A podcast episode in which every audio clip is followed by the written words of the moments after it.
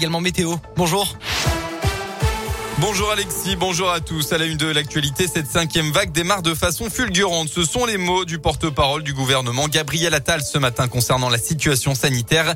Il a notamment estimé que des éléments pouvaient à la fois inquiéter et en même temps rendre confiant, comme l'augmentation des cas sur une semaine qui est de quasiment 80% selon le porte-parole. Mais en revanche, 5,29 millions de personnes ont d'ores et déjà reçu une dose de rappel. Dans la région, un important dispositif de recherche a été lancé par les pompiers et les gendarmes en Haute-Loire. Ça s'est passé hier matin vers 8h30 après la disparition d'une femme de 64 ans la veille. Le véhicule de la personne a été retrouvé vers 11h40 au lieu-dit Le Chambon à Cerza et peu de temps après, malheureusement, le corps sans vie de la sexagénaire a été découvert à proximité dans la rivière. D'après Le Progrès, l'examen du corps a confirmé la piste d'un geste désespéré. Dans le Puy-de-Dôme, les cloches ne s'arrêteront pas. Les habitants de Serra ont voté pour le maintien des sonneries des cloches de l'église la nuit. Oui, les habitants ont été invités à participer jusqu'à vendredi dernier à une consultation citoyenne pour décider si les cloches de l'église devaient être mises à l'arrêt entre 22h et 7h du matin. Résultat final annoncé hier, 91 foyers ont répondu non, 32 ont répondu oui. Les sports en football, un match crucial et des retrouvailles. Duel de concurrents au maintien cet après-midi au stade de l'Aube. Saint-Étienne 19e affronte Troyes qui pointe à la 14e place. Toujours relégables, les Verts ont besoin de bonifier le succès obtenu à l'arraché contre le Clermont Foot lors de la dernière journée.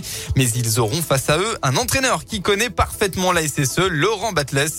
Le coach de l'Estac a entraîné la réserve des Verts avant de partir dans l'Aube et ce match est pour lui différent des autres. J'ai vécu quand même 2 ans joueur, 7 ans entraîneur. Ma famille vit là-bas, mes amis, il y en a qui viennent au match exprès pour qu'ils montent de Saint-Étienne pour venir voir un peu comment ça se passe. Donc oui, c'est toujours particulier.